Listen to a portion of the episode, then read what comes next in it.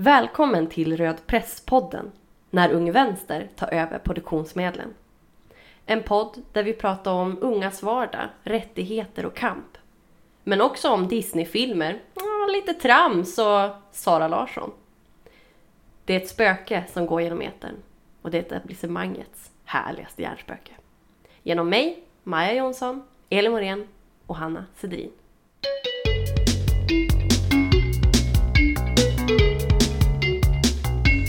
You be scared of anybody, any place who will not stand up for world peace now.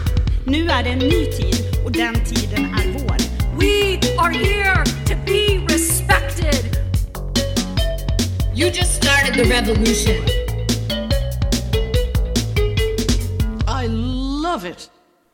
I det här avsnittet så kommer vi tipsa om lite olika saker som vi tre gillar. Eh, och som vi tror, eller hoppas, att ni lyssnare också kanske gillar. Det kommer vara lite serier, eh, filmer, böcker, musik, spel också. Ni kanske har lite tid på tåg. Eller lite eh, kultur, kulturellt suktande. Har ett behov. Mm. Mm. Och då kommer vi med lite högt och lågt och gott och blandat. Och, En liten potpurri. Mm, potpurri var det. Jag vill bara passa på att påpeka att kultur är inget man gör eh, när man har för mycket tid, utan någonting livsviktigt för människan. Mm. Men det är ändå så lite eh, vanligt tänker jag att man mest ger sig själv tid att ta del av kultur. Typ Mm. när man pendlar till jobbet. Mm. Eller får, får lite tid över. Eller unnar sig liksom. Mm. Inte så här eh, som en, en livsviktig del i sin vardag. Mm. Och det är ju ett, ett jätteproblem tror jag i vårt samhälle. Att det är liksom eh, antingen något man betalar för och konsumerar eh, som en vara. Eller Mm. att man eh, liksom gör det när man är klar med allt man ska göra för att vara en duktig medborgare. Liksom. Mm. Eh, och särskilt den kulturen som kanske inte är liksom, det första man tänker på när man tänker kultur. eller- Eller det som inte anses fint. Liksom. Typ ja, men, eh, poddar eller eh, musik. Mm, Typ popmusik. Mm. Musikvideos. Mm. sånt. Som inte är liksom bildande eh, enligt eh, någon form av, av liksom traditionell definition. Men som definitivt är, är givande och som sagt eh, livsviktigt. Mm. Ja, nej, och jag tänker också på typ eh, när- under tiden jag var arbetslös. Så alltså jag fick så mycket ångest av att kolla på film och serier. För att jag kände så här, det här är tid då jag ska göra något annat. Jag ska söka jobb. Eller så här, hela tiden känna skuld över att jag konsumerade kultur istället. Mm. Eh, istället för att jag liksom faktiskt bara kunde säga, fast jag har sökt redan jättemånga jobb. Eller så här, jag vill ta del av det här. Eh, så fick Ja, jag det är inte mycket- meningslöst. Liksom. Nej men exakt, Mm. för det var ju det jag kände då, att nu är jag meningslös Mm. som tittar på det här. Då eh, skulle jag vilja bara, för att ge lite ramverk och lite politiskt perspektiv på eh, det här avsnittet, läsa högt ur eh, Ung Vänsters kulturpolitiska program och inledningen. Apropå vad, eh, vad som är meningsfullt och inte. Eh, så snart människan tillgodosett det hon behöver för sin överlevnad har hon börjat ägna sig åt ett otvunget skapande, åt skapandet av kultur. Kulturen har på så sätt alltid haft en del i formandet av vårt medvetande och tankar om samhället. Utifrån kulturen formas idéer, samhällskritik och vårt medvetande. Därför är kulturen en nödvändighet att förhålla sig till, ett verktyg för frigörelse och en kraft att räkna med för alla rörelser som vill förändra samhället. Det vill säga vår rörelse. Kultur är inte oberoende av sin tid eller sin kontext, utan villkoras av de strukturer och den miljö som omger den. Kultur är inte i sig progressiv eller en kritik mot makten. På samma sätt som den kan vara ett verktyg för förändring och frigörelse kan den vara ett verktyg för att skapa eller återskapa en maktordning. Jag tycker ändå det är vackert. Jag tänkte säga, snyggt skrivet. Ja men vi, alltså vår Ung Vänsters program är ändå väldigt bra. Mm. Det kan vara vårt första tips. Läs alla våra program. Principprogrammet finns på hemsidan. Ehm, jag tänker att det som, apropå att, att det går inte att plocka ett, ett kulturuttryck oavsett om det är liksom en, en, ett konstverk, en låt eller en tv-serie eller något. Liksom, eh, ja men typ Instagramkonto. går inte att plocka ur det liksom, ur sin, eh, sitt sammanhang. Utan det kommer alltid att vara villkorat av, av liksom maktstrukturer. Eh, och normer och så vidare. Och så vidare. Och det gör ju att, att liksom definitionen av, av fri kultur blir väldigt, väldigt svår att, att göra. Och jag tänker att det intressanta snarare är eh, ja, men hur, hur det här specifika förhåller sig till eh, exakt den tid vi lever i och den, de omständigheter vi har. Eh, och exempelvis om det är någonting som trotsar eller om det är någonting som eh, bekräftar, eh, återskapar en, en, en liksom verklighet. Och att eh, det kan ju många gånger vara en spegel av, av det vi, vi lever i, till exempel det kapitalistiska samhället. Eh, och det kan också vara liksom, eh, intressant och politiskt och progressivt därför att eh, det liksom sätter ord på och sätter fingret på människors verklighet. Men det kan ju också vara en fantasi, en förlängning av ens, ens fantasi. Alltså, så här skulle det kunna vara om det var bra, eller så här skulle det kunna vara om, om det var dåligt. Um, och att, ja, det jag försöker säga tror jag är att, att jag tror att det är många när man pratar politik och kultur som fastnar i att det måste vara normbrytande. Att det måste liksom eh, vara politiskt korrekt eller att det liksom...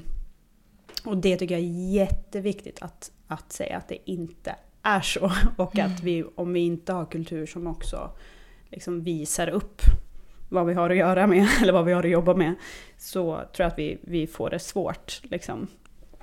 Jag tänker på att eh, det finns ju bilder, eh, gamla, gamla kulturformer eller så, som eh, kan kännas väldigt mundana eller trista eller alldagliga som var jätteradikalt då. Alltså kanske första gången man porträtterade en, en kvinna som arbetade. Om, eller som ammade. Eller som ammade. Mm. Kan vara, om jag ser det idag så är det så här, här är en bild på en kvinna och då var det så här det mest skandalösa mm. som fanns. Så att det eh, finns en väldigt tydlig koppling kring eh, kultur och när, när den skapas i vilken kontext. Mm, jag tänker också på hur eh, kultur eh, i olika slag liksom tillgängliggör också eh, politiska debatter eh, för människor. Alltså om man till exempel inte har möjlighet att, eh, jag vet inte, ta en akademisk utbildning eller så här, vad som helst. Eh, men att man kan kolla på den här tv-serien där de tar upp någonting. och så kan man ändå liksom hänga med Eh, och liksom få det till sig på ett enkelt sätt. Eh, och fatta vad det handlar om. Eh, så det tror jag också att kultur gör jättemycket. Just tillgängliggör. Mm. Ja, och, och det tror jag är anledningen till att, att det är liksom livsviktigt för människan. Alltså mm. att, att utan kulturen så blir vi galna för att vi inte får någon spegling, vi får ingen, eh, inget sammanhang, vi, vi får inte uttrycka oss och tolka det vi upplever utan, utan vi liksom lämnas mm. åt den inre världen. Ja men jag vet inte, det känns som att det finns så många saker då man liksom just det här identifierar sig. Eh, I första avsnittet så sa vi vem utav karaktärerna i Sex and City vi var. Alltså typisk grej när man liksom verkligen så här, mm. vem är du? Eh, och får en bild av sig själv genom kultur. Ska vi börja med film? Ja, jag tänkte tipsa om en av mina eh, favoritfilmer faktiskt, som heter 12 Angry Men. Eh, den svenska titeln är 12 edsvurna män. Och eh, det är en film från 1957 och regissören är Sidney Lumet. Och det här är en eh, mycket bra film av flera anledningar. För det första så är den eh, ganska gripande. Det handlar om en eh, eh, kille som är åtalad för mord. Och i USA så har man sån jury duty, typ att eh, man är eh, privatpersoner som är jury för, eh, ja, men för olika rättsfall och rättsprocesser. Eh, och eh, på den här tiden så var det bara män, det är därför det är 12 edsvurna män i det här fallet. Och eh, det är nog en kille som är åtalad för mord och filmen börjar med att man liksom, de avslutar själva domstolsscenen, det som sker i domstolssalen och de här eh, männen går in i ett slutet rum och så måste de vara där tills de har kommit fram till om han är skyldig eller inte. Eh, och eh, så gör de en sluten omröstning eh, och om någon eh, röstar annorlunda, alltså om en tror han är oskyldig, så kan de inte gå därifrån utan de måste vara överens. Eh, så det är så den börjar, att eh, alla utom en röstar för att han är skyldig. Och sen liksom kommer filmen igång. Och det är en, en kille med rasifierad bakgrund som kommer från slummen. Eh, och de flesta är övertygade om att han har gjort det här. För det, det är den liksom fördomen man har om eh, sådana förortsområden i, i New York som det utspelar sig i. Och eh, unga män som bor där. Men eh, något som eh, slår mig när jag ser den här det är att man eh, på något sätt vill landa i en eh, egen sanning eller en egen ståndpunkt eh, i sig själv och inte bara liksom gapa och ta emot sånt som eh, ge, man ges utan att Eh, ja, men vara kritisk och reflektera och, och eh, ha en ja, men ha liksom en egen är något eget att gå efter. För annars så, så hamnar man liksom i destruktiva mönster och fördomar och, och, och sådana saker. Och det visar sig också att liksom, de här eh, männens antaganden blir ju ifrågasatta under den här tiden liksom, som de är i det här rummet och diskuterar. Eh, och det, det är väldigt eh, givande att se. Det har ju liksom flera, eh, flera politiska laddningar som jag mm. tycker är, är, bra och intressant. Bland annat så är det just det här att det är en rasifierad kille men det har präglats av väldigt, väldigt starkt liksom klassperspektiv. Eh, det är en man i rummet som liksom sitter och, och, och ser väldigt obekväm ut eh, ett tag. Och när de pratar liksom om slummen och hur det är i slummen. Till slut säger han liksom så här. You can say that again. The kids who crawl out of these places are real trash. I don't want any part of them, I'm telling you. Listen, I, uh, I've lived in a slum all my life. Wait, wait a minute. Please, I, I've played in backyards were filled with garbage. I mean, maybe you can still smell it on me. Och då, måste, och då alla bara oj nej men det är inget personligt, det är inte så. Och så här, det är liksom eh, skakar om, ingen förväntar sig att det finns någon från slummen i rummet. Liksom. Och, och det är många sådana här saker som, eh, som landar hos en, en politiskt driven person eh, på, ett, på ett bra sätt. Det är ju snyggt att lyckas göra en, en film om, om de här frågorna, liksom fördomar och rasism och sånt, som, som håller över tid.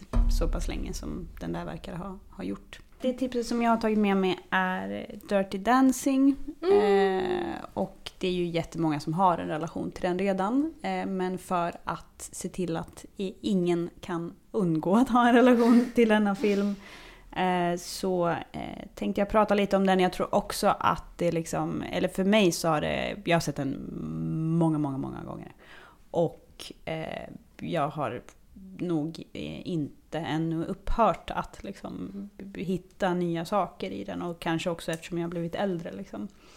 Ehm, att, att jag relaterar på olika sätt beroende på hur gammal jag är och så. Eh, hur som helst, Dirty Dancing är en eh, film från 1987. Eh, Eleanor Bergstein är, har skrivit eh, manus och Emil Ardolino har eh, regisserat. Och det är ju liksom vid första anblicken bara en eh, romcom typ om en och väldigt så romantisk eh, danstema och så vidare. Det finns ju en uppföljare också som mm. inte alls är lika bra som heter Dirty Dancing 2 men, men det, det finns liksom ingen mm. relation mellan de här två filmerna.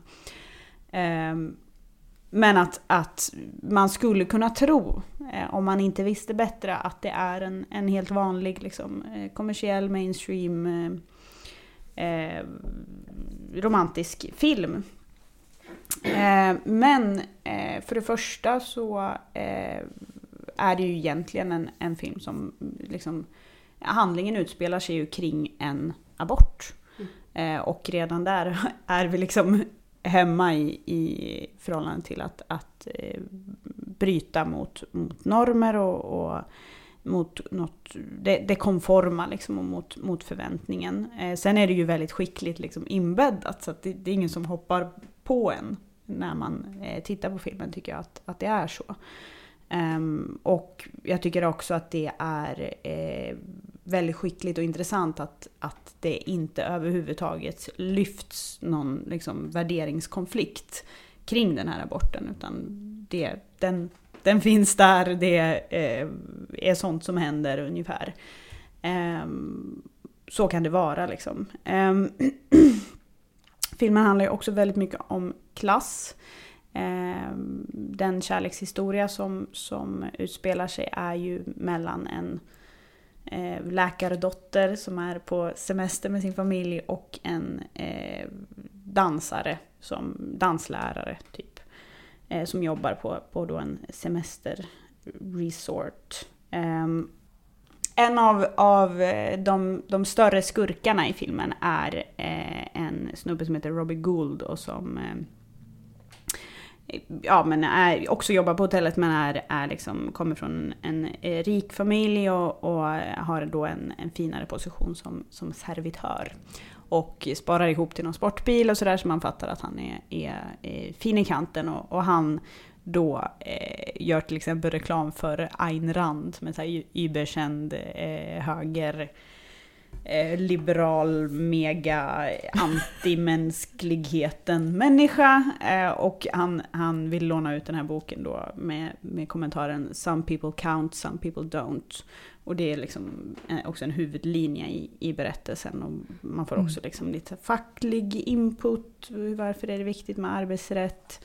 Oj, alltså den här Ehm, detaljen har jag helt missat i den filmen. Exakt. Wow. Eh, så att alla borde se om den och, reflektera över alla de här politiska eh, trådarna. Eh, det, det som jag tror är liksom mest, tyvärr mest unikt med den här filmen jämfört med många andra är ju att eh, skildringen av, av den här kärleksrelationen och bland annat eh, när de ligger med varandra för första gången, att den är eh, ur hennes ögon, ur hennes perspektiv och väldigt, eh, ja men egentligen eh, delikat.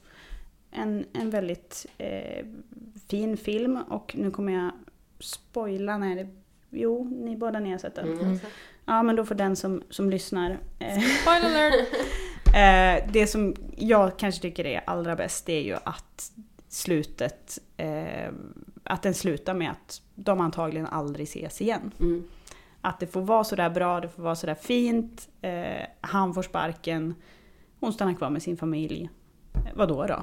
Och att man inte får den där liksom happy ending grejen eh, som är så Den lämnar ju många frågor med sig. Som man får så klura på efteråt. Exakt. Och, och som jag sa innan, att, att jag tycker att den är oförutsägbar. Mm. Liksom, eh, i, I hur den, den utspelar sig. Men också eftersom att han har den positionen så blir han ju också så anklagad för flera saker i filmen. Eh, både liksom för att ha gjort någon på smällen för, som sen mm, gör abort. Men också eh, när det är pengar som har försvunnit, det är plånbok som är borta. Så går man också direkt till att det måste ju vara den här killen. För han har ju inte pengar. Han är en glidare. Mm. Liksom. Mm. Nej men den är, den är väldigt, väldigt aptitlig. Liksom. eh, men ändå väldigt, väldigt radikal. Och eh, i praktiken liksom, eh, är ju budskapet obekvämt för eh, rådande ordning och, och makthavare och så vidare. Eh, och, och ändå lyckas den vara så behaglig. Liksom. Har ni sett filmen Inside Out? Japp. Nej. Eh, Jo. Ja, Är den eh, animerade? ja Disney Ja. Pixar. Mm. Eh, så den tänkte jag tipsa om. Eh, för att jag tycker att den, eh, den skildrar psykisk ohälsa eh, på ett väldigt på ett väldigt bra sätt. Eh, jag var inte beredd på det när jag skulle se den första gången. Utan jag hade bara hört att det här är en film som många gråter till och jag bara Kom igen. Säkert. Eller? Ehm, brukar inte tänka mig själv som väldigt blödig. Har kommit fram till att jag är nog det. Men eh, den i alla fall handlar ju då om en tjej som eh, ska flytta. Och så bygger hon upp en massa förväntningar i huvudet. Så här, deras nya hem och så här. Gud vad kul det kommer bli. Och sen när hon kommer fram så ser det inte alls ut som hon trodde. Det dröjer innan de får sina saker, för de blir sen med flyttlasset. Eh, och när hon börjar nya skolan så kommer hon ju liksom på att hon har ju inga vänner här. Eh, och det är väldigt många olika saker som gör att hon blir ledsen. Eh, och... Ja, det här kanske jag borde ha sagt innan. Men att man får liksom först också då lära känna hennes känslor. Som man får liksom se hur det ser ut in, inuti hennes huvud. Så man får liksom lära känna eh, liksom den här glada känslan och man får lära känna den ledsna. Ehm, eh, och det går ju väldigt mycket ut på att hon ska hållas glad. Eh, och att det är ingen som riktigt förstår varför hon någonsin skulle vara ledsen. Eh, vad, är, vad är det för känsla egentligen? Vad, vad fyller den för funktion? För att vara arg, det kan leda till liksom att man får igenom sin vilja. Och så här, att vara, bli äcklad kan innebära att man inte stoppar i sig saker som förgiftar en. Som broccoli.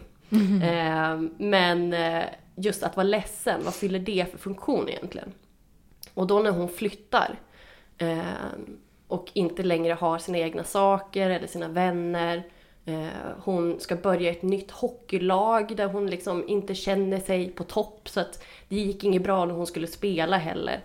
Eh, så blir hon väldigt ledsen och då så börjar det också hända saker. Liksom, hon har eh, olika eh, personligheter som man får se. Eh, som liksom så här byggs utav olika minnen och så här olika känslor som hon har kring olika saker. Eh, och de här personligheterna börjar sakta men säkert stängas av. Utifrån liksom att eh, det är liksom så här känslostorm in, inuti henne. Eh, så att helt plötsligt så är hon inte längre så här goofy som hon brukar vara. Eh, hon tycker inte att det är kul att så här flamsa med sina föräldrar längre. Eh, hon tycker inte att det är kul att spela hockey. Eh, och de här börjar liksom stängas av. Eh, och så bara, alltså, jag bara satt där och tänkte så nu ska jag titta på en lite gullig Pixar-film. Och så bara, men vänta, det här, hon är ju jättedeprimerad. Alltså det här är på riktigt liksom psykisk ohälsa. Hon liksom blir personlighetsförändrad. Eh, och sen så eh, ska liksom de här känslorna försöka bygga upp henne igen och se till så att hon blir glad. Eh, för att hon tappar helt eh, liksom den känslan av att vara glad. Eh, och då kommer de liksom fram till att det kan vara bra att vara ledsen också för att det gör att vi tar hand om varandra. Eh, och liksom hur, hur ledsen... Att vara ledsen liksom eh, samlar människor till att vilja trösta varandra. Eh, och är liksom en känsla som i sig kanske är jobbig att ha eh, men som leder ändå till bra saker. Så det är en, en film som jag tycker är väldigt bra. Eh, och så här, jag ska erkänna, jag grät. Eh, men det tror jag att alla gör när de ser filmen. Jag varit helt chockad när du sa att det var en film om psykisk ohälsa. För det är inte så jag har sett den. Nej. Utan snarare om så här, bara psykologi. Alltså jag har inte så här tolkat det som ohälsa utan snarare som en så här porträttering av det naturliga förloppet av att växa upp eller liksom att saker förändras och behöva hantera det. Det är klart att det finns ju kanske diffusa linjer om vad som är ohälsa och inte. Eh, Men jag tänker inte att det hanterar depression liksom, utan snarare bara så här livs... eh, En mer så här, eh, ja men den hälsosamma sorgen. Av, som att ta avsked av sin barndomskom, liksom, fantasi. Ja, det blir ju Ehm. kontentan av filmen. Men Ja. hon ut, liksom, risken är ju att hon glömmer hur det kändes att vara glad. Typ. Och jag Mm. tänker att, att eh, det är en film om psykisk ohälsa och en film om trauma. Mm. Vad händer i en människa grå- när den utsätts för en, en situation Mm. som, som den har svårt att hantera? Liksom. Ja men som att hon börjar gråta i klassrummet. Då känner man, nu skapas det ett, ett traumatiskt minne kring det här. Mm. Och det, det, kan, precis, det skulle ju kunna leda till jättemycket ohälsa. Det, ja. Mm. Men just där också Kanske hur hennes spoila. personligheter försvinner. Mm. Tycker jag är liksom verkligen är så här, talande för psykisk ohälsa. Att hon så här helt slutar vara sig själv. Eh, och blir mer apatisk i, i sitt sätt att vara. Mm. Fast och att, jag- att det hon blir av med ju, eller liksom riskerar att bli av med är ju sina verktyg för att möta olika Ja. situationer. Och att ledsenhet eller sorg är ju, eh, det är ju nödvändigt om man också ska uppleva saker som man uppskattar. Att, och eftersom det är väldigt få saker i livet som varar för evigt så måste man eh, kunna hantera att bli av med dem. Till exempel att flytta eller förlora sina vänner på en plats. Och att om man inte sörjer det eh, så erkänner man ju heller inte att det var värdefullt. Men det, och det med personlighetsöarna också. Alltså tyckte jag var, var läskigt liksom i filmen när det, när det skedde. Man får lite så panikartad känsla över att man förlorar delar av sig själv. Men där landar man ju också i att så här, men man är föränderlig. Mm, Man hon skapar nya, nya ja det Mm. liksom ploppar upp nya öar utifrån nya intressen och Mm. sådär. Så man accepterar också att man inte har samma personlighet liksom livet ut. Eh, jag skulle också vilja bara slå, slå några snabba slag. Mm. Eh, för nu när vi, när vi liksom kom in på Disney-filmer vill jag bara snabbt säga Mulan. Jävla bra film. Jag kände när jag såg den att jag Mm. förstod liksom ironin i den här låten när de sjunger den här Göra män av er nu och att det är hon som klarar allting. Mm. Man bara Lul, Och det bästa-. I det slutet när den låten kommer tillbaka och de klär ut sig till kvinnor. Mm, Mycket bra. Det är snyggt. Eh, och sen vill jag slå ett slag för Modig eh, och för Frozen. De, de tre, Mulan, Frozen och Modig. Tre bra Disney-filmer med starka kvinnliga huvudpersoner. Mm, och modig tycker jag är så himla skön. Att, eh, för att den inte har... Eller, Det är ingen snubbe med. Hon nej, blir inte precis. Och ett boktips eh, på samma, eh, eller lite på, på Disney-temat. Eh, det nämns visserligen ganska kort men i en av Nina Björks böcker, jag tror att det är Lyckliga i alla sina dagar, eventuellt skulle det kunna vara i den här nya Rosa Luxemburg-boken. Men hur som helst så har hon ett, ett väldigt snyggt och intressant resonemang om hur de flesta Disney-filmer verkligen reproducerar liksom, kapitalismens och the American Dreams eh, liksom, eh, huvudlinjer och att, att de liksom, eh, bygger på narcissism och individualism där den här eh, specifika personen, eh, till exempel Askungen, till exempel eh, Skönheten i Skönheten och odjuret, har någon så här superspeciell eh, liksom, eh, magisk faktor eh, i förhållande till sig själva som, som gör att de lyckas medan alla andra eh, inte gör det. Alltså att, att eh, det inte bygger på att man ska relatera och känna att vi alla kan eh, bli så här lyckliga och vinna kärleken och få prinsen och bla bla, utan att det är just hennes specifika egenskaper som, som gör att hon klarar sig. Liksom. Ehm, ja, jag kan inte återge det här exakt så bra känner jag som, som det står i boken så att jag tipsar eh, om boken. Lyckliga i alla sina dagar handlar om typ om konsumtionssamhället. Eh, väldigt bra bok. Mm. Hade du också en bok Maja? Ja. Ehm, jag läste boken Egalias döttrar. Har ni läst den? Jag har försökt. Ja. Den eh, är ju lite bökig att ta sig igenom. Eh, då den, hon som har skrivit den, den är skriven på 70-talet, eh, har ändrat så att alla ord eh, är, eh, all, allt är tvärtom i könsstereotyper. Så att istället för att man säger något så dam säger något. Eh, så att även liksom i språket, eller framförallt i språket, så eh, har man vänt på allting.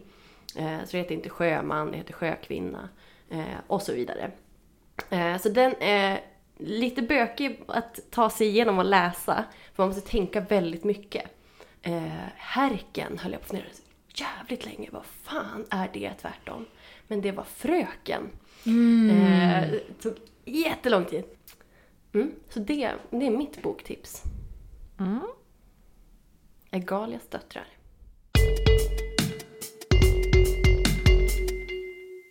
Jag tänkte tipsa om ett par musikaler, för jag älskar musikal väldigt mycket.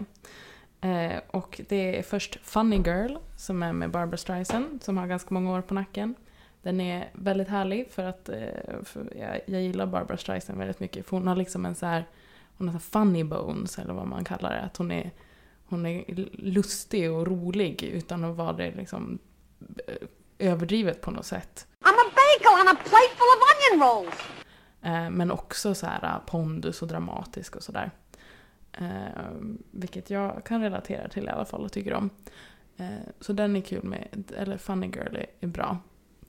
Sen är det också Wicked som tyvärr bara går på Broadway och inte finns liksom filmatiserad. Men man kan ta del av soundtracket på Spotify till exempel. Eller någon annan eh, känns som levererar musik. Eh, men som handlar om, eh, vad det blir det liksom en prequel till Wizard of Oz tror jag. Att eh, det handlar om the, eh, the Wicked Witch of the West. Och hur hon liksom blev the Wicked Witch of the West. Mm. Hennes historia och sådär. Det som är tråkigt med båda de här filmerna, om man ska problematisera, det är att det handlar om liksom, kvinnor som är, har väldigt mycket driv och är liksom starka individer, eh, mycket liksom, åsikt eh, och sånt. Ja, Och det slutar alltid med att de blir ensamma.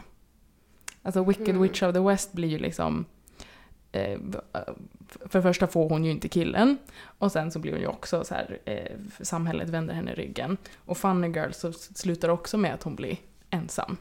För att hon är liksom för, för framgångsrik, liksom för speciell. Ja.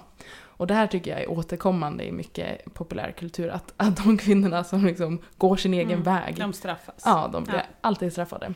Så det är ju en tråkig, eh, tråkig del. Men det, det är också, eh, tycker inte att det liksom förintar eller eh, tillintetgör de här eh, väldigt bra musikalerna. Eh, som ändå ger en ganska mycket driv eh, och eh, vilja och drömma och gå sin Mm. egen väg. Men man ska ha med sig det i huvudet. Mm. Att det, det behöver inte vara så. Vi behöver inte bli straffade när vi eh, står på oss. Och på, på det temat så tänkte jag eh, tipsa eh, om serier slash filmer och så tänkte jag att också Elin kan komma in där. Eh, där man eh, inte ens behöver vara sympatisk som kvinna eh, i, i sin roll. Eh, och då tänker jag på Girls som väldigt många har, har sett men som jag eh, liksom eh, vill lyfta upp i vilket fall och ur det perspektivet att eh, det handlar om, vad är det, fyra tjejer? Mm. Eh, där, där liksom ingen egentligen är on the moral high ground. liksom med mer än, mer än max ett avsnitt eh, åt gången och där det hela tiden liksom är så att man, man som tittare får kämpa med så här, tycker jag fortfarande om henne? Och precis som med ens vänner eller, eller familj och sådär så, så eh, konstaterar man att, att man har marginal eh, och, att, och kan liksom urskilja vad som räknas. Eh, jag tycker väldigt mycket om filmen Bridesmaids eh, som är på lite liknande tema men det är också en liksom megakomedi så att det är väldigt mycket eh, jag kallar det Kalle Anka-humor. Eh, ytterligare referens. Papphammar, bajshumor. Mm. Ja men det, det är en ganska liksom lättillgänglig humor kan man sammanfatta det som. Eh, men hur som helst så är eh, alla eh, huvudrollerna är eh, kvinnor och de fuckar upp liksom, eh, på en massa sätt och beter sig illa mot varandra och så vidare. Men eh, liksom, sensmoralen är ändå att, att man förtjänar att bli accepterad och, och älskad som man är. Eh, och vill också plocka upp Homeland som är kontroversiell av en massa skäl. Eh, som fått jättemycket kritik för att den liksom stereotypiserar eh, ja, araber framförallt och sådär. Men, men det som jag eh, tycker om med, med den är eh, Carrie Mathison som är huvudkaraktären som eh, är bipolär och som är någon form av liksom, eh, karriärkvinna men eh, som, som, och som båda är sympatisk och osympatisk återigen där man liksom kastas mellan. Eh, jag tänkte också på Orange is the new black som Elin tänkte tipsa om. Ja, för det är också en väldigt bra serie. Eh, och det som är skönt med den är ju för det första att det är nästan bara kvinnor med. Eh, eh, så att det ger väldigt många olika karaktärer att eh, visa upp och, och arbeta med. Men också att de får vara så många olika saker. Att det inte är, inte är statiskt någonstans utan att eh, en som man verkligen har bara så superföraktat i en säsong kan man hitta eh, saker att liksom känna sympati för och relatera till i en annan säsong. Den liksom mångsidigheten tycker jag är skön i Orange is the new black. Jag tycker om Broad City, är också en tv-serie som framförallt handlar om två, två tjejer som inte heller alltid är sympatiska och är liksom ganska urballade och liksom ganska skabbiga. Det tycker jag är härligt. Ja men de är, de är liksom eh, ofräscha och konstiga. Liksom, en sitter i, på toaletten på sitt jobb och sover istället för att jobba. Och eh, en bajsar i en sko en gång. Och liksom så här, de är, eh, de är märkliga men också väldigt, väldigt sköna. Jag har lite klipp eller liksom så här YouTube-skoj att tipsa om. Mm. Eh, bland annat Britain Got Talent är en, en av mina favoritklipp. Eh, jag tror inte jag skulle orka kolla på hela programmet. Men eh, det finns ju vissa framträdanden som, som ger en någonting som slår en i hjärtat. Typ Susan Boyle är ju en eh, tydlig sån person. Där liksom folk tittar på varandra, vad det är för tant, vilken märklig person och så vidare. Och så har hon en eh, liksom himmelsk röst och folk blir så ställda och får liksom det är lite som att sätta dem på plats för sina fördomar, tänker jag. Jag tycker det är väldigt rörande. Det sjunde inseklet är en sån Ingmar Bergman-film. Eh, och den filmen kan man se om man vill. Man behöver inte se hela heller, utan man kan se eh, ett klipp eh, som man kan hitta på YouTube om man söker på i demand knowledge. Fast den är på, det är på själva filmen är på svenska men klippet, tittar på engelska. Där eh, han, det handlar om liksom hela, hela filmen är hans liksom existentiella kris och, och möta sin dödlighet och, och alla sådana grejer. Och i det här klippet så vill han liksom, han kan inte hänge sig till tro. Utan han liksom, jag kräver vetskap. Är det så grymt ofattbart att fatta Gud med sina sinnen? Så har vi också en film med Charlie Chaplin som heter The Great Dictator. Eh, också gammal som gatan. Eh, och då i slutet av den filmen så håller han ett tal som söker speech Great Dictator så får man det. Och det är inte alls speciellt långt men det är, eh, det är väldigt dramatiskt och, och, och vackert. Dictators free themselves, but they enslave the people. Now let us fight to fulfill that promise. Let us fight to free the world.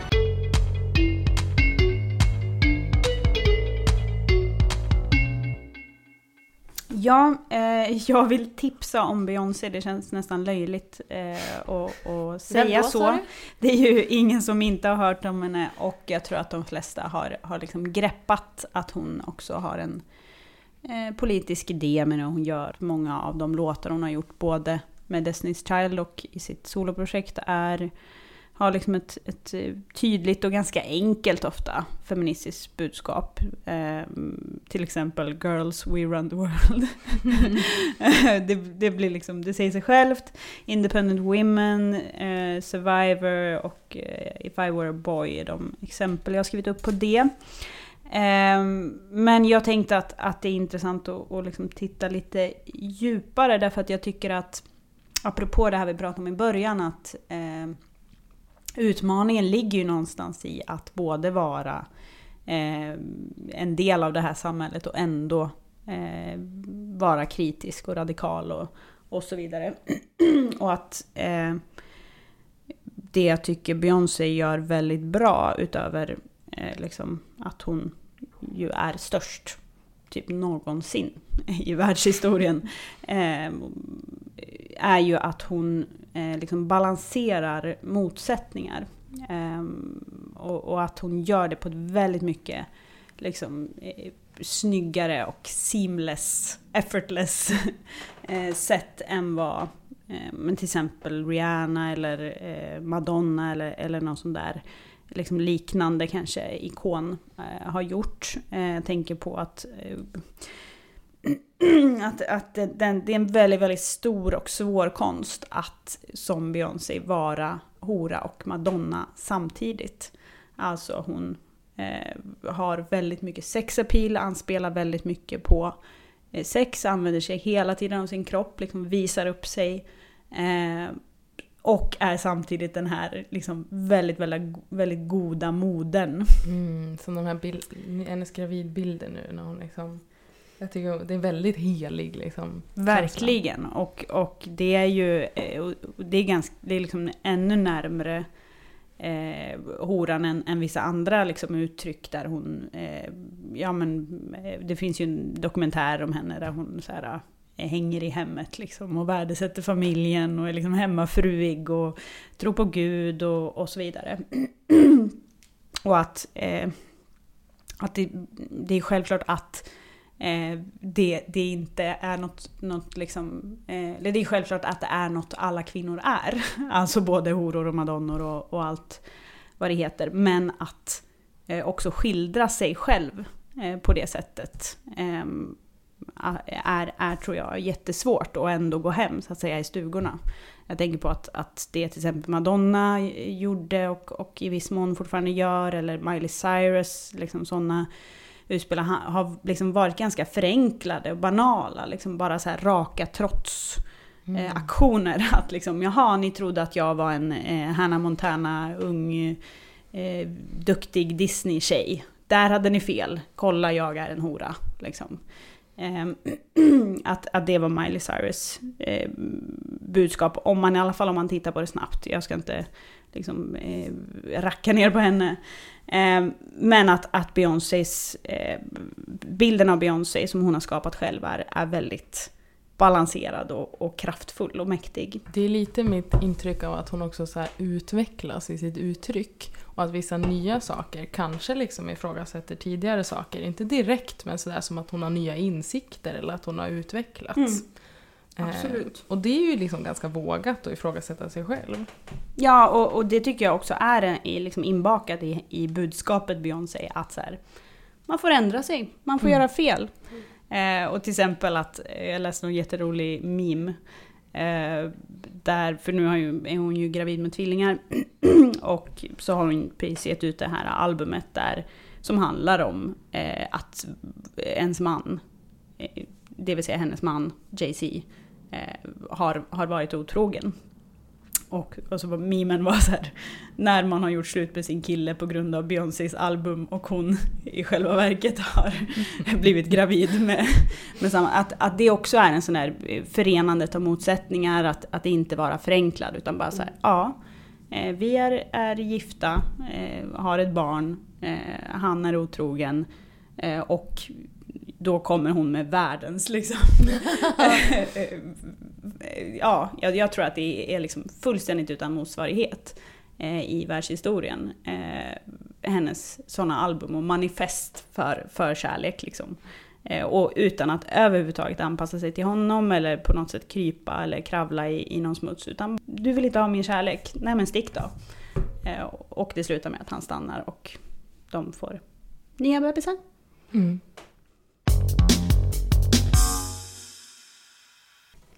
Eh, jag skulle vilja tipsa om just en låt eh, av Cleo. Eh, hon är ju väldigt bra en, liksom i sig, man kan lyssna på henne. Men jag vill framförallt lyfta låten Gå på salong. Eh, som handlar just om tjejseparatism. Eh, och egentligen så, låten talar ju mest för sig själv. Det är inte han jag gör mig fin för var du fått ifrån? Hänger på salongen bara för att det är ett jobb med vård. Eh, och låten handlar liksom om att de går på salong och gör sig fina. Eh, och då är det ju många som tolkar in att det skulle liksom vara för att man vill tillfredsställa män eh, genom att vara snygga. Medan hela den här låten bara claimar att så nej, det här handlar om, om att vi är bara tjejer på salongen. Och att så har det varit så är det i alla städer och så har det varit genom alla tider att här får vi vara i fred. Eh, och så fortsätter låten. Det är så skönt att kliva in och bara slappna av. I alla världens städer är salongen vår oas. Här faller burkar ner till marken och vi snackar skit. Jag möter mina syrror, här är alla varandra lik.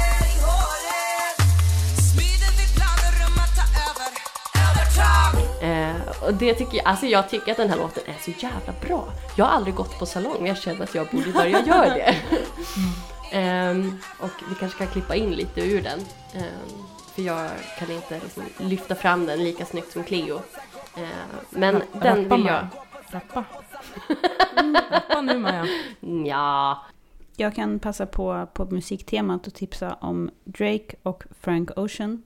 Som, för nu har vi pratat väldigt mycket om kvinnor som bryter mot normer och sådär. Kvotera in männen. Ja, vi kvoterar in Drake och Frank Ocean. Drake är ju då eh, man.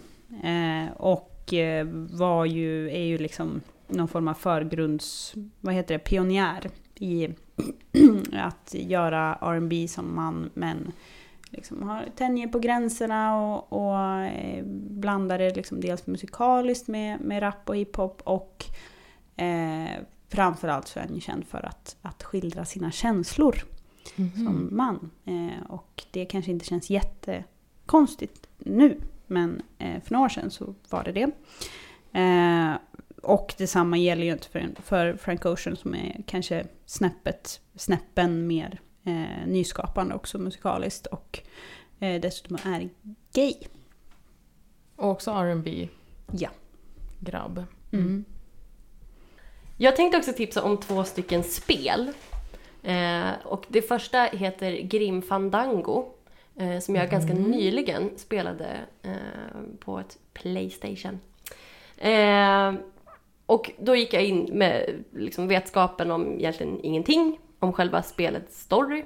Eh, utan jag fick höra att det här är ett peka-klicka-spel som du säk- säkert tycker är roligt Maja. Och jag bara okej, kör hårt. Det är det som var till roligt. Peka, klicka. ja. Eh, man får följa en karaktär som heter Manny som eh, är liksom, i de dödas rike. Så att alla är skelett, alla är liksom alla är döda men ska ta sig vidare. Det är liksom en slags limbo mellan livet och dit man slutligen ska komma. Eh, men han har inte skött sig så bra i livet så att han har liksom fastnat här och måste hjälpa alla andra att komma vidare. Eh, och då så sitter han där på sitt skittråkiga kontor eh, och jobbar för en chef som är väldigt otrevlig. Och sen så går man runt och ska lösa lite olika problem som har dykt upp. Och helt plötsligt så kom det fram en kille i eh, militärkläder och frågar Vill du göra revolution? Jag bara ja, det, det vill jag. Så då följer jag med honom. Eh, och så ska de helt enkelt liksom göra revolution eh, och försöka liksom så här bryta på de här strukturerna som finns. Eh, men sen så har jag också ett annat spel som jag vill tipsa om. Eh, just det här när man... Det, det är ju väldigt lätt i den tid som vi lever nu att bli politiskt deprimerad. Alltså att saker och ting känns skit. Eh, och då har jag spelet Sims. Som är en frizon från det här. Att skapa sitt, sitt, sin egen utopi egentligen. Det är verkligen som ett knark. Så Ja, jag, ja. Håller, jag håller mig borta. För jag kan inte sluta om jag börjar. Inreda. Mm. Alltså jag, kan, jag sitter ju med Sims, jag spelar inte Sims om jag inte vet att jag har minst fem timmar på mig. Eh, och att jag sen har, har fem timmar på, på mig varje dag i eh, liksom en månad. Typ. Då, då går jag liksom så här all in. Eh, sen när man inser att klockan är halv fem på morgonen och man bara oj då, skulle inte jag sova? Och sen det första jag Ångest. tänker när jag vaknar det är så här, jag måste slå på datorn. Jag har också ett tips på vad man inte ska spela. Och det är SimCity. Lättillgängligt och eh, effektivt liksom, kunskapsinhämtande är sådana här TED-talks.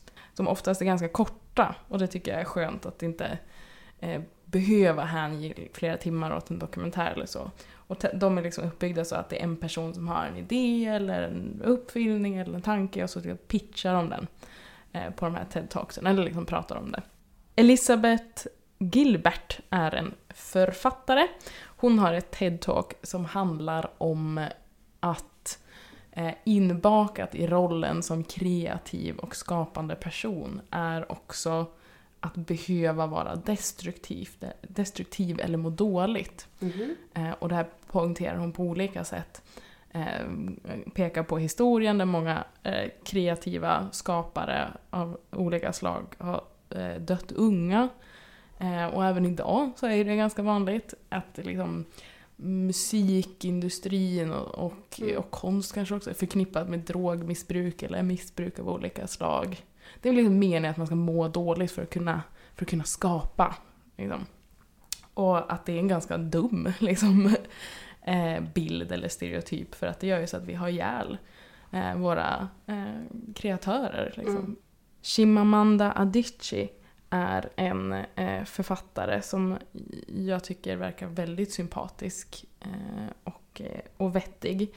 Eh, och hon har, har gjort flera intressanta grejer men jag har ett TED-talk som heter The Single Story som handlar om hur man eh, skapar en bild av en folkgrupp eller ett land liksom, genom att bara eh, visa en väldigt ensidig, ensidig bild och exemplifierar med att eh, hon, hon flyttade till USA så fick hon ta på sig identiteten som afrikan. Liksom. Mhm, Eh, ja. Och hon kommer från eh, Nigeria, liksom, som ligger i Afrika, men det är precis som att vi inte här, jag är europé, min identitet. Nej. Eh, men hon gör det på ett väldigt mm, liksom diplomatiskt och, och fint vis och det är väldigt personligt. Så att hon är härlig att lyssna på och har vettiga poänger. Tips! Eh, så har ju Ekis, Kajsa Ekis Ekman, ett TED-talk om kapitalism eller om antikapitalism Mhm. som, eh, eh, som är bra. Ja. Mm. TED-talk. Ett TED-talk. Mm. Jag skulle vilja tipsa om två stycken sommarprater. Eh, den första är Liv Strömquist 2013. Eh, då hon pratar om mens. Och liksom historiskt hur människor har sett på, på menstruation och synen på kvinnan. Eh, hur det liksom har blivit eh, att så här, kvinnan är smutsig för att hon har mens. Eh, men också det här hur mens liksom har eh, varit Eh, ja, men liksom så här, det som skapar liv. Alltså det, liksom, det, fanns, det finns så himla mycket där eh, som hon pratar om. Men då, då pratar hon också om hur, konst, hur, hur vissa konstnärer eh, hävdar att de har allra bäst kreativitet under sin PMS. Eh, för att det är då de känner så himla mycket. Ehm, och då refererar hon till, eh, till en särskild artist. Men nämner inte vilken, utan bara att hon har träffat en artist som nämnde det här. Eh, att hon framförallt kände så. Eh, och då, 2015, eh, så sommarpratar Annika Norlin. Mm. Och förklarar då att det My var, det var hon eh, Mm. som är den här personen som Liv refererade till. Eh, och hon pluggar ju psykologi. Eh, och pratar då i den här sommarpratan om PMS och PMDS. Ja, nej men det, kan jag, det rekommenderar jag verkligen. För att de, de sommarpratarna är väldigt bra och väcker många tankar. Mm, fint när de liksom bryggar över. Liksom, Ja, från Liv till, till Annika. Ja. I eh, förra avsnittet så hade vi en, eh, en liten lek. Ja. Som var 20 frågor-leken. Eh, där jag tänkte på en eh, tecknad hjälte. Då har jag tagit de namnen som har rätt svar. Mm. Det är faktiskt ingen som har sagt fel svar. Så det här var, det var väl en Mm. liten lättare lek. Verkar det som. Ja. De som har svarat rätt eh, och eh, slumpat fram en person Mm. som får, eh, får äran. ja. Slump eller slump eller slump. Så vi borde ju säga vad rätt svar är också. Ja. Får jag säga som att det var jag som skulle gissa? Mm. Maja, vad var rätt svar? Rätt svar var Mulan. Säger du Mulan? Jag Mulan. säger Mulan. Mulan. Mulan. Jag har alltid sagt Mulan. Vad säger de i filmen? Säger Mulan. Ja men Mulan. Fa Mulan? Ja, då säger de Mulan. Ja. Jag var tvungen att testa det. Vinnaren av Rödpresspoddens tävling avsnitt 2 är någon som har svarat rätt. Erik Olsson. Grattis Erik! Grattis Erik! Mm, mm, mm, mm, mm. Now!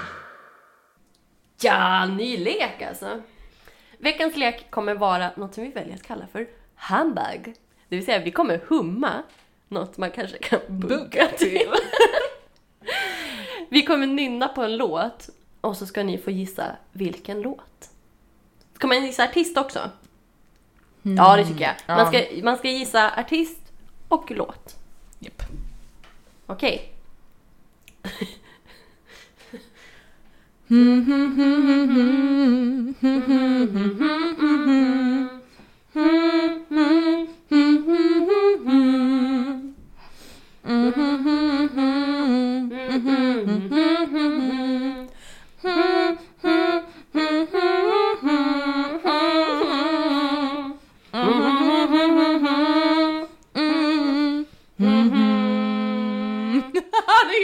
olika toner.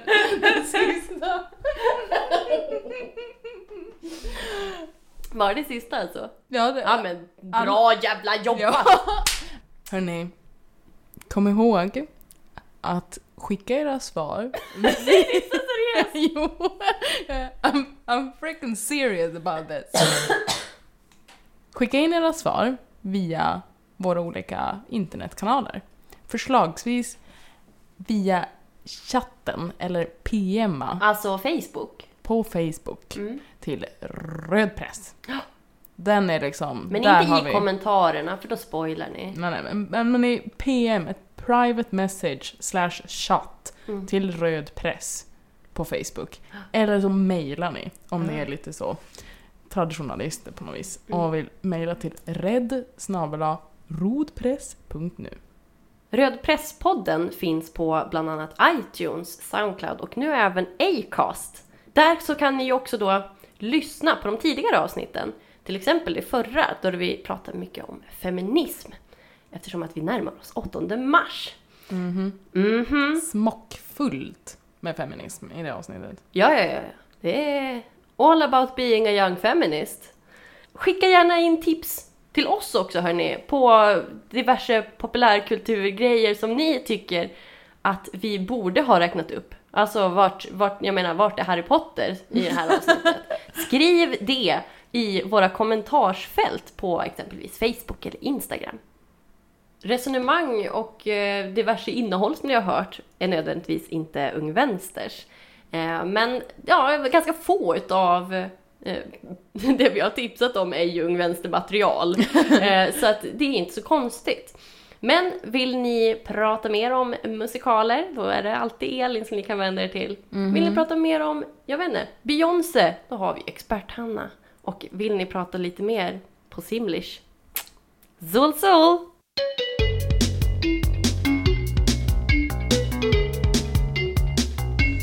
You be scared of anybody, any place will not stand up for world peace now! Nu är det en ny tid och den tiden är vår. We are here to be respected. You just started the revolution. I love it.